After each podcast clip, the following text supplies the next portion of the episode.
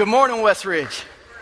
You know, it, it um, I love the second service because the second service is always a fun one, right? I mean, as a church family, y'all have had your sleep, you've had your coffee, you're ready to listen and learn and have a little fun today. Uh, Pastor Brian and I hit it off so well. When he heard that I was an Ohio State Buckeyes fan, he was just drawn to me um, as a Michigan fan. And I told him at least once per service today, the words "Go Bucks" need to be mentioned from this stage, as my Michigan man over here would uh, would hate, um, but I would love. You met my wife Danielle. Uh, I, my little girl Casey is 10. She's not here today. My son Christian turns 13 on Thursday. And I hate that my kids aren't with me today because those of you who are parents will know um, life just isn't the same when your kids aren't around. Uh, and when they are around, everything's a little more fun. It's a little more memorable. The memories are a little crisper when your kids are able to be with you because of the little things that they do in the course of day, the day and in the course of life to, to make you remember those things. And one of the most memorable moments with my son actually happened 10 years ago when he was three. I got a call from some friends uh, who were playing slow pitch softball. They had a doubleheader one night, and they were short a man, and they called and said, Hey, do you want to come out uh, and play some slow pitch softball with us? I said, I'd love to. So I came out, and my wife Danielle went, and my son Christian came. Uh, my daughter Casey, I think, was maybe a year old, and we brought her in her little carrier. Uh, and you can imagine the, in the Midwest, the hot, summer of the Midwest. It was so dusty. It was filthy. We played, I think, for almost four hours from 6 to 10, um, two softball games. And by the, by the end of the time we got done playing, uh, I was filthy, just covered head to toe in dirt. In the entire time that I was playing softball with, uh, with my friends, my son brought his little plastic bat. He brought his little baseball. Uh, this year, as a 12 year old, he played about 65 games. He, he loves baseball. He's, he's been carrying around a bat and a glove and a ball since I can remember. Um, he brought his bat, he brought his ball, and by the time the game was over, he was covered in head, uh, in dirt from, from head to toe. And when we finally got home that after uh, that evening, uh, I knew that I needed to take a shower and go to bed. Christian needed to take a bath and go to bed. And we decided um, to just have one of those cool father son moments. So we made this massive bubble bath in our master bath that, that had, I mean, like 18 inches high of bubbles we poured all Christian's toys in it, all the Hot Wheels, all the Batman, all the Spider Man, and we just had a great time kind of hanging out, um, playing in the bubble bath together. We, we raced cars and ramped cars up and out of the tub. Batman and Spider Man fought to the death. Superman, I think, got in on the action a little bit. Uh, we made Santa Claus beards with the bubbles, and we made kind of George Washington hair with the bubbles. And it's just one of, one of those great memorable nights. Uh, when we got out of the bathtub, I taught Christian for the first time how to wrap his towel around his waist like a man. I kind of, you know, took one and kind of folded it in half so he could put it around his waist. And I showed him how to shave for the very first time. He kind of s- sat on the sink. And it was just one of these nights that you'll never forget. And then we went into our master bedroom. Uh, and I don't know if you're like us, but we have all these pillows on our bed that you're not allowed to sleep on. Does anybody else have like pillows that like are, they're, they're, just for show. Like every night you take them off the bed um, and you set them nice and gently on the floor, and then every morning you put them back on their pillows, but you never use. So we have this big pile of pillows that we never use sitting on our bed, and it just looked like an inviting place to throw my little three year old son as we were having the time of our life. So I kind of launched him onto the bed. He picked up a pillow and hit me, and we started having like this epic pillow fight there on the bed. And, you know, I'd hit him with a pillow and he'd hit me, and then I'd hit him with a pillow and he'd, he'd try to kick me, and then I'd hit him with the pillow and like he'd slap me. Then I'd hit him with a pillow and he'd like punch me with a closed fist. And like he, like he was trying for blood. And eventually I thought, okay, I'm, I'm going to let him win. So he got me with a pretty good pillow over the head, and I kind of crashed on the bed like he had knocked me out. And unbeknownst to me, his next move was a cannonball into the middle of my back. So I'm laying on the bed, and my three year old son literally tries to break my spine in two. And I mean, comes down hard on me. And I don't know why I thought this, but when he hit me, it, it didn't hurt, but it was pain. Like it, it, I thought, ouch. And my plan was, and I still to this day don't know why, but I thought, you know, I'm going to I'm going to act like I'm dead. I'm going to make him think that he killed me. Now, what part that plays in raising a son, I'm not sure. But that, it seemed like a good idea at the time to act like I was laying there dead. And, and I guess I just wanted to see, maybe I have low self esteem and wanted to see how much he loved me, but I, I, guess I wanted to see how quickly he would race to his mom and say, that, like, Dad's dead, I killed Dad. Um, you know, and, and so I'm laying there, and he kind of nudges me, you know, Dad, I hear his little voice, Dad, kind of nudges me and nothing. I, he, he's going to think he killed me with that cannonball. So nudges me again. Dad kind of pokes me on the head. Dad, and then, and then it's kind of quiet. And I thought I got now, now I've broken his heart. I mean, what kind of a sadistic father am I, right? Like I'm thinking now I've got him. The next thing I know, he's digging his fingers in my ears, right? He's like, yeah, he's not so sure that I'm out. So I kind of, I managed to get my ear under my shoulder, and then he started like gouging at my other eye. So I managed to kind of get a pillow over my eye where he couldn't like invade my body in any way um, in this pillow fight. And then it got real quiet. And I thought, okay, now he's going to tell his mom. Uh, only to have another cannonball bang in the middle of my back. Maybe he thought, that's how I knocked him out. That's how I can wake him up. I don't know. Um, didn't work. But I was able to lay real still, and I thought, okay, now he's got to go call his mom. Like I'm just waiting to hear my son cry out for me, you know? I'm waiting for my wife to come rushing in to save me. And the room is eerily quiet and it's eerily still. Like I can tell he's on the bed, but I don't know what he's doing. He's not poking me, he's not prodding me, he's not touching me, he's not talking to me. And I'm laying there thinking, what is, what is he doing? Did he leave? Did he not leave? I'm trying to feel if he's moving a little bit. And all of a sudden, I felt something on my back. And I thought, okay, that's, what is that? And as I feel it kind of go up my back, I turn and I look, and he has opened up his towel and he's peeing all over me. Just all, just, he's got this massive smile on his face, and he's just urinating all over me in my bed. I don't know if he was thinking, Dad's not dead, this will get his attention, or if he's just a sadistic three year old who was desecrating my corpse. I don't know. But, but he's standing there and he's just peeing on me. And I couldn't help but laugh and think I'm never going to forget this moment. Now, I tell you that story to tell you this. In that story and in the story of our life, it's funny how pain always changes the direction of a story. Pain always changes the direction of a story. Pain always changes the direction of your story. And some of you are in here today and you started down a path in life that was a fun pillow fight path. You, you started down a marriage path that was happily ever after. You started down a parenting path where you were going to raise the greatest kids that love God who had ever existed on planet Earth. You started down an employment path. You started down um, a physical fitness path. You started down a financial path. You started down this great path of life that pain interrupted. And pain has changed the direction of your story and the ending that you wrote is not going to be written, and you're not even sure kind of how to get back on the page. Pain always changes the direction of a story. Uh, I didn't plan for that story to end with my son urinating all over me, laying on my bed, but pain, the cannonball to my back, changed the course of the fun that we were having. But pain does not have to be the point of your story. See, pain changes the destination or pain changes the direction of your story, but pain does not have to determine the destination of your life. And as I talk to you today, that's what I want to teach you about as we get ready to open our Bible is the fact that pain may have changed the direction of your story, but pain does not have to determine the destination of your life, and pain does not have to be the point of your existence. And some of you are here today and you're in some type of pain. Some of you are here today and you're suffering in some way. There are some people who are not here today because of their suffering, because pain has changed the direction of their story.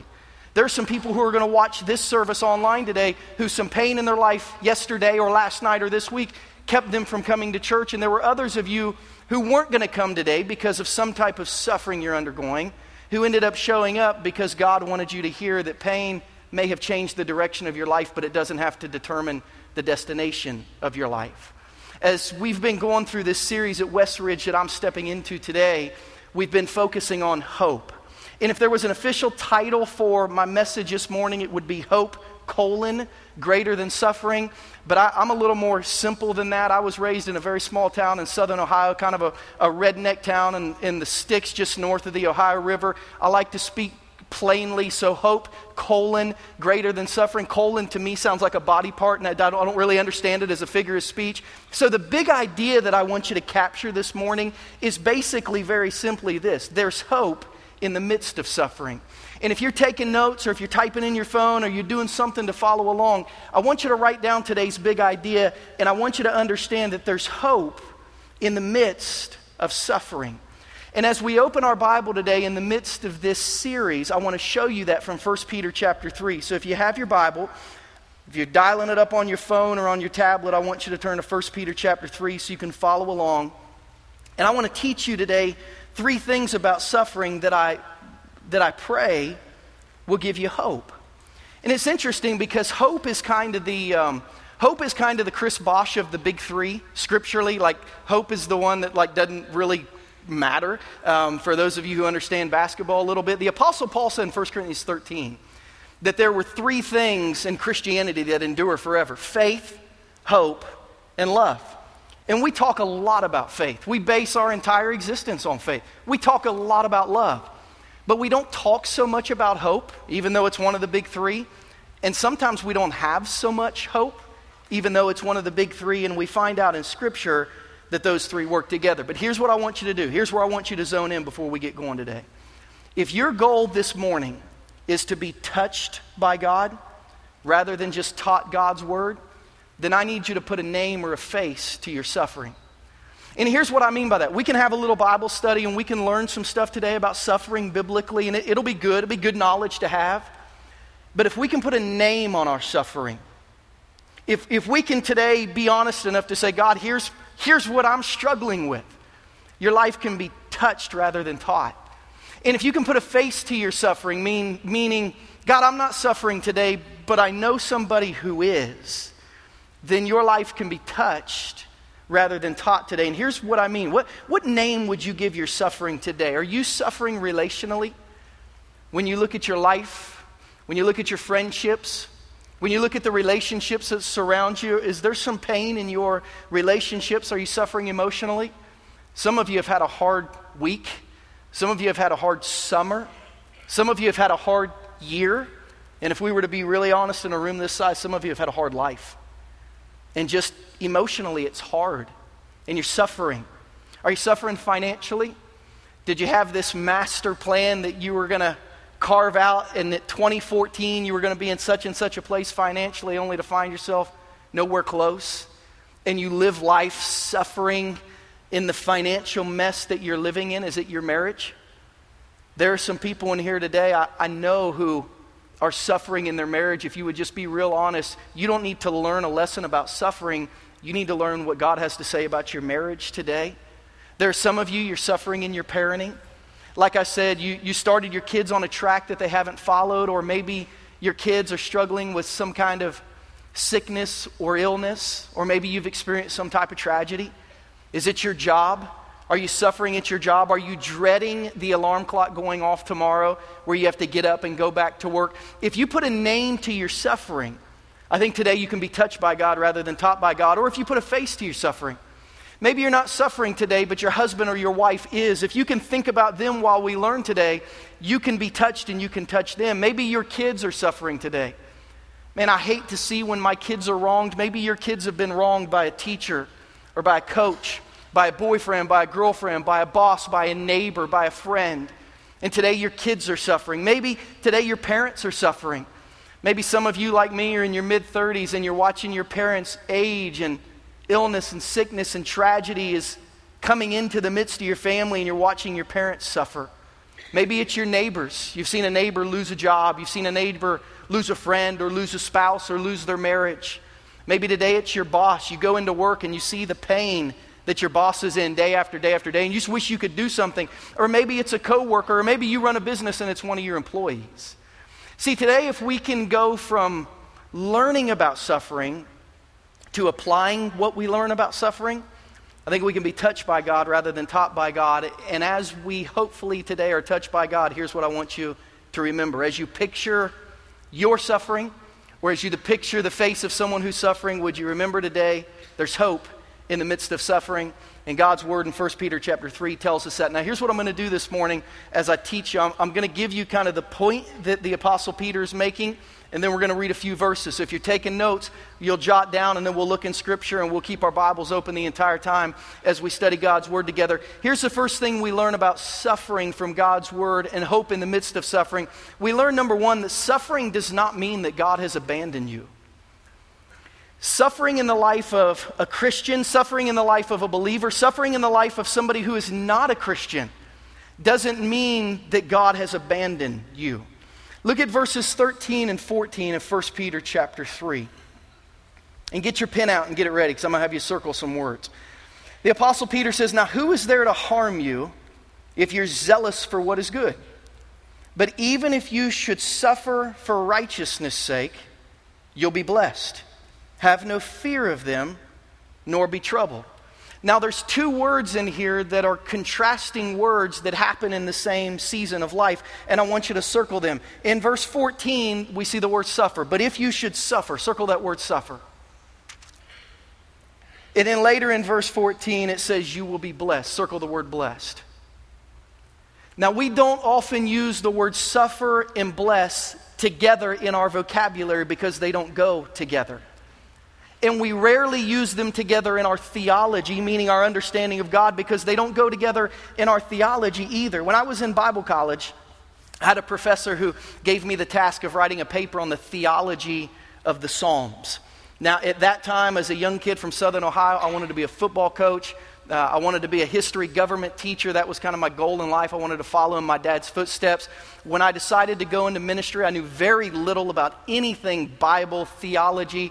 And when I was tasked with writing a paper on the theology of the Psalms, I thought those should be two different classes theology and Psalms. And what I understood is the word theology basically means a knowledge of God or a proper understanding of God.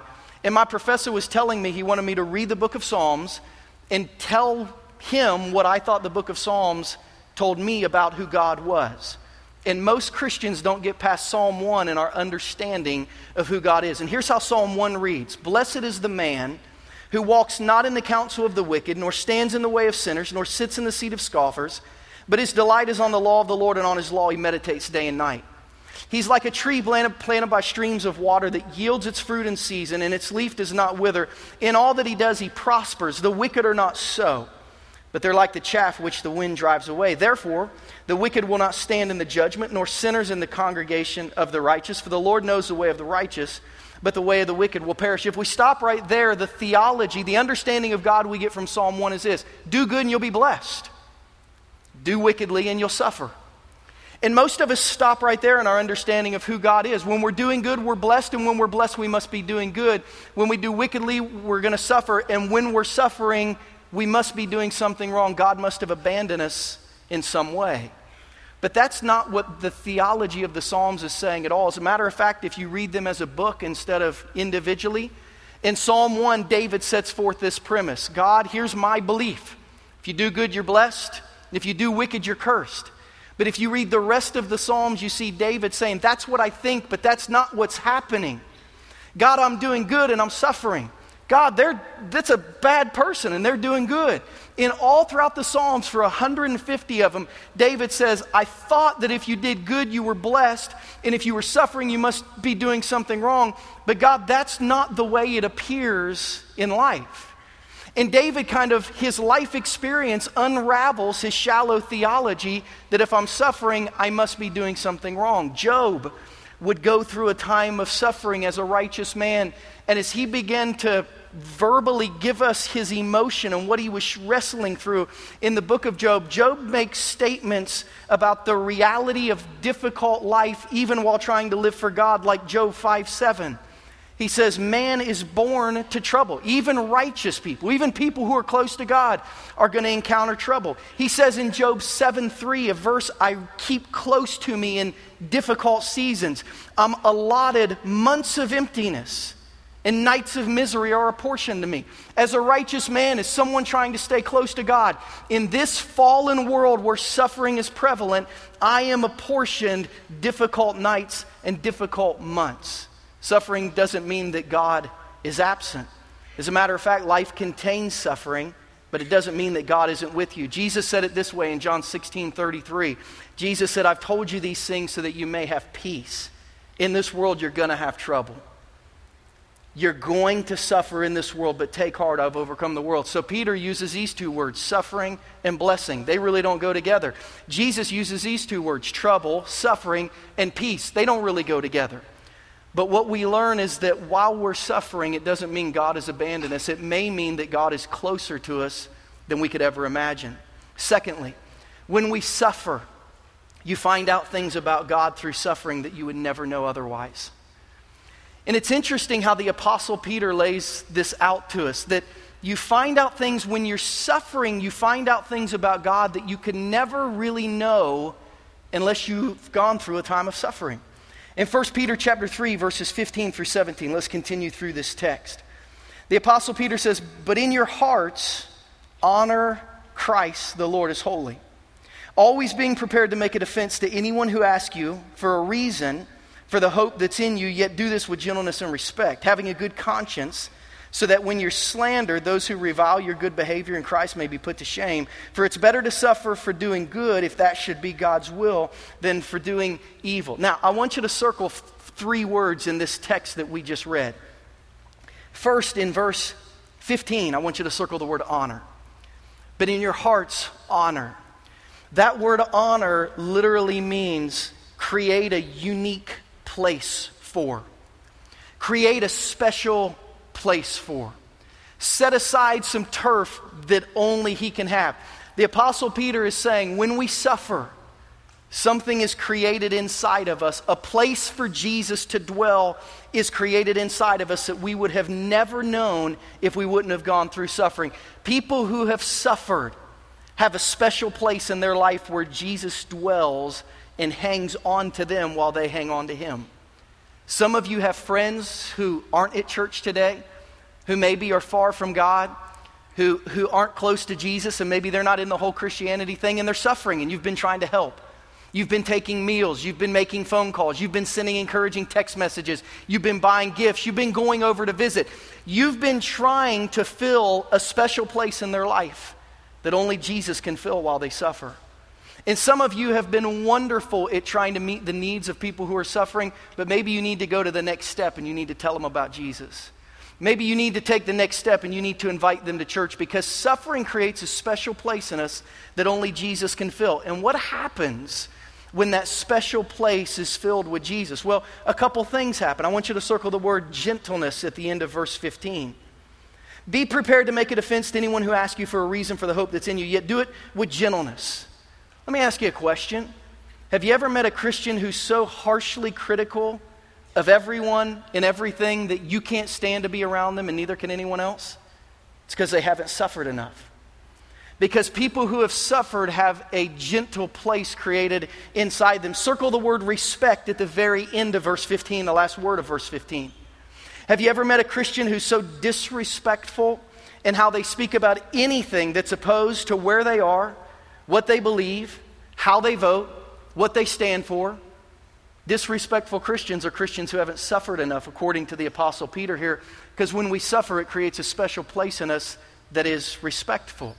And then I want you to write the word reflect down on whatever you're taking notes in. Because in verses, in verses 16 and 17, we see a moment of reflection. In verse 16, there's a moment of reflection by those who are watching us in our suffering.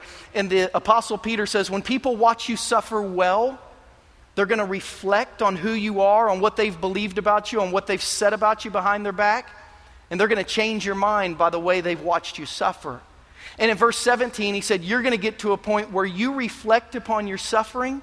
And you'd be crazy to embrace suffering. No one ever should embrace suffering, but you embrace what happened in you as a result of suffering, and you reflect on it, and you're thankful for that time in your life, even if you'd never choose to repeat it. I heard one pastor say Jesus didn't suffer so we wouldn't have to suffer, but so that he could be adequate help for us when we suffer. When we reflect on our suffering, we get closer to Jesus.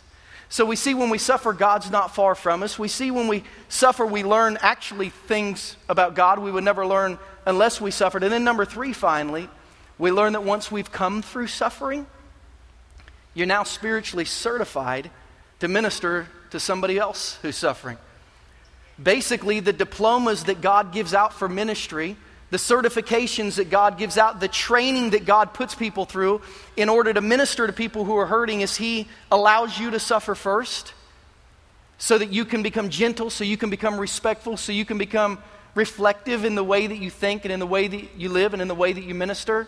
And then God turns you loose on hurting people so you can help them. In Ephesians 3:13, the apostle Paul said this to the church at Ephesus. He said, "My sufferings work out for your glory."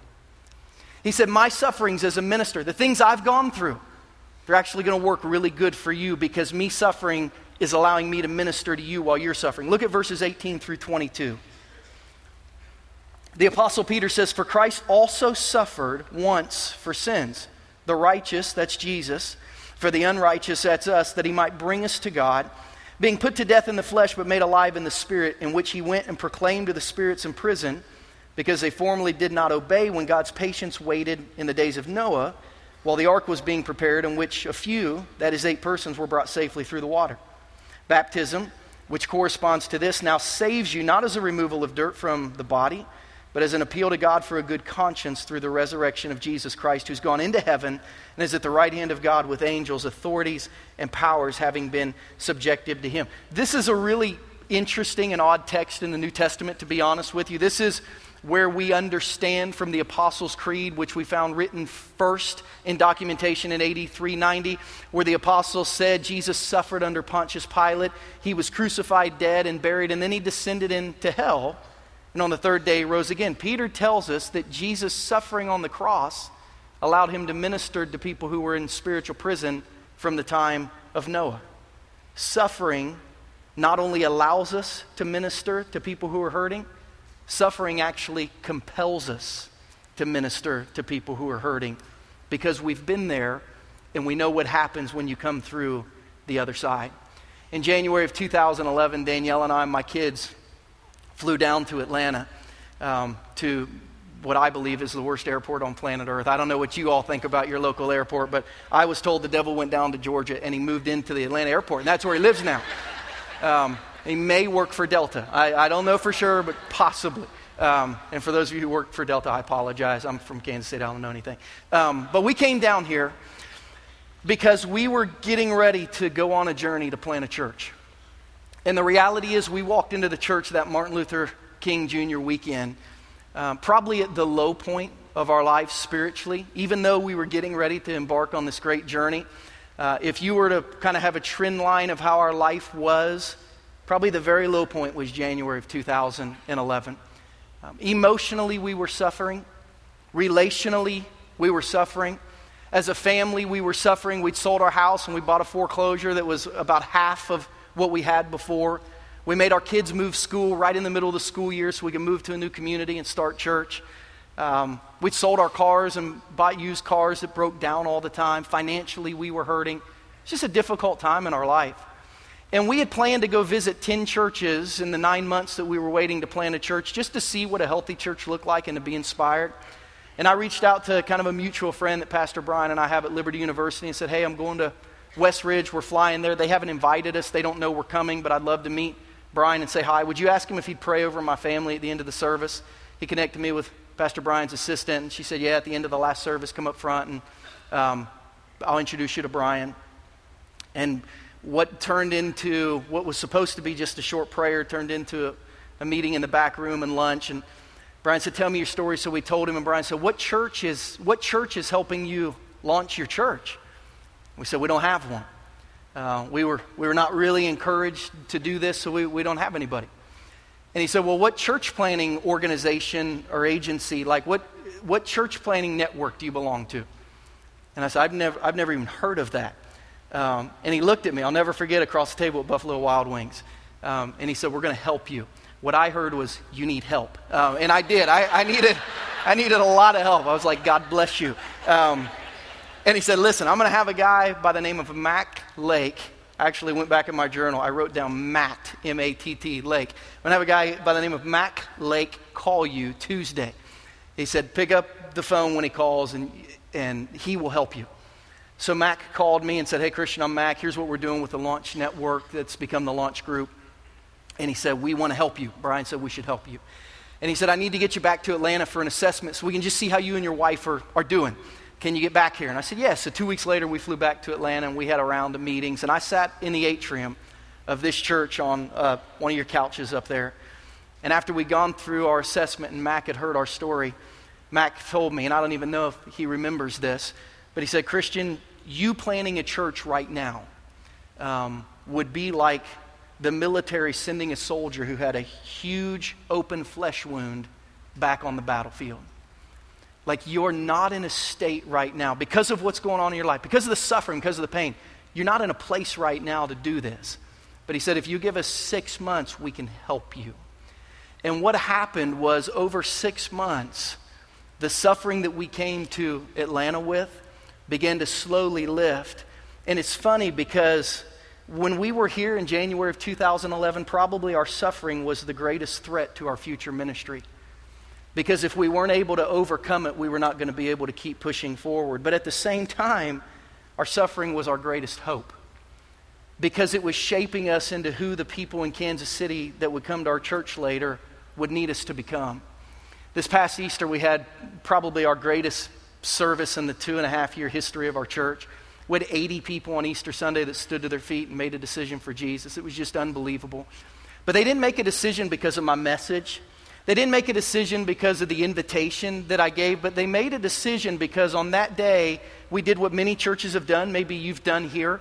Uh, we did what was called chalkboard testimonies, and we had some people in our church who'd experienced life change through Jesus come up and share their story through a chalkboard. On one side of the chalkboard, they would write who they were, and on the flip side, they would write what Jesus had done in their life to alleviate their suffering. And of the 25 people, I want to share some of those with you today. One of them, my friend who came to our church the very first Sunday and became a Christian, he came up and his chalkboard read, Lifestyle controlled by alcohol. And then he flipped it over and it said, Sober for 872 days. What a young lady in our youth group who came up holding a chalkboard that said, Held captive by anorexia anxiety, and low self esteem. And then she flipped it over and it said, set free by the power of God's grace and mercy.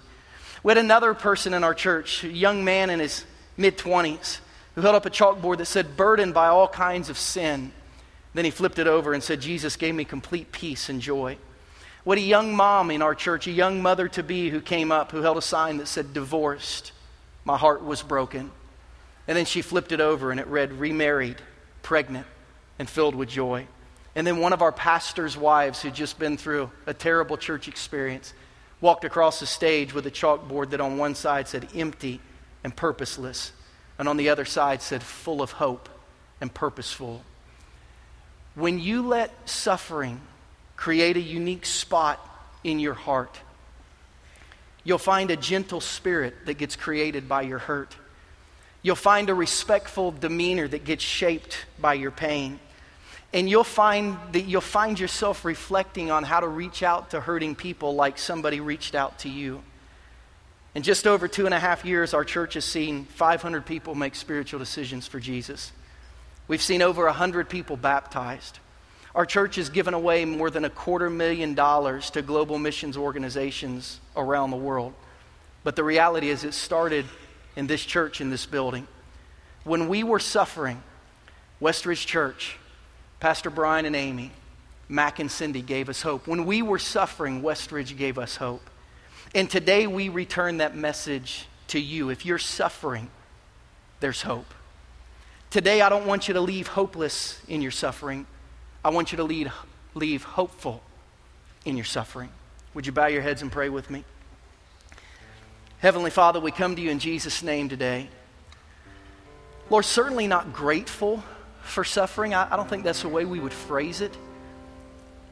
But God, I think some of us who have been through suffering and come out the other side, we're grateful for what it's done in us. And while we'd never choose to go through it again, we probably wouldn't change it either. Because it's created a special spot in our life for Jesus that would have never been there.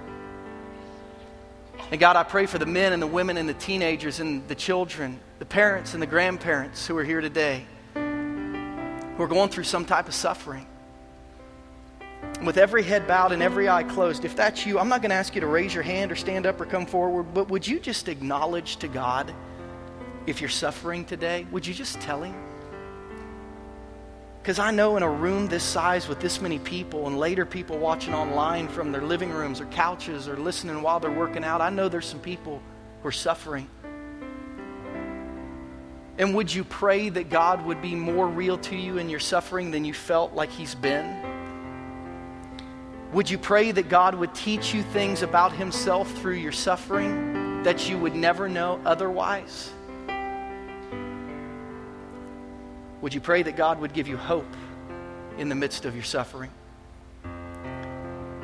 The reality is that pain changes the direction of our story, but it doesn't have to determine the destination of your life. And with head still bowed and eyes still closed, maybe you're in here and you're in a good season right now. And you're personally not suffering, but somebody you know is. Would you pray for them right now by name? Just in, in the quietness of your heart, would you, would you tell God what their name is? Would you tell God what they're going through? And would you ask that God may allow you to be the gentle, respectful person that they need to come alongside them? Would you not only pray that God would give them hope in the midst of their suffering, but would you pray that God would use you to speak hope to them in the midst of their suffering?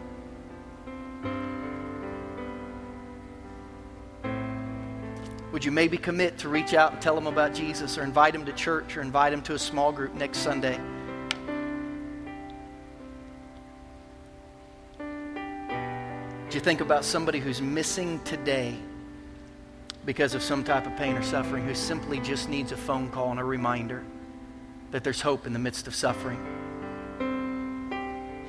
And would you be the person to make that phone call, send that text, reach out by Facebook?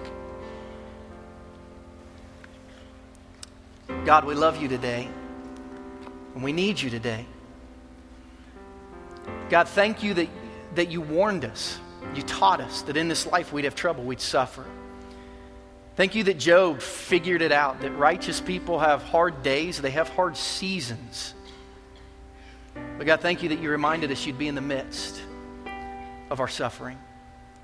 And Lord, that hope that you give us, that faith and hope and love, it's enough to get through. So, God, I pray that you'd be with us. I pray that you'd bless us. I pray for those who are lost from the course of their life that they charted because pain has changed their direction. But God, I pray that they'll realize today it doesn't have to determine the destination. Pray they'll give their hurt to you. And Lord, you'll reroute their future right where it's supposed to be.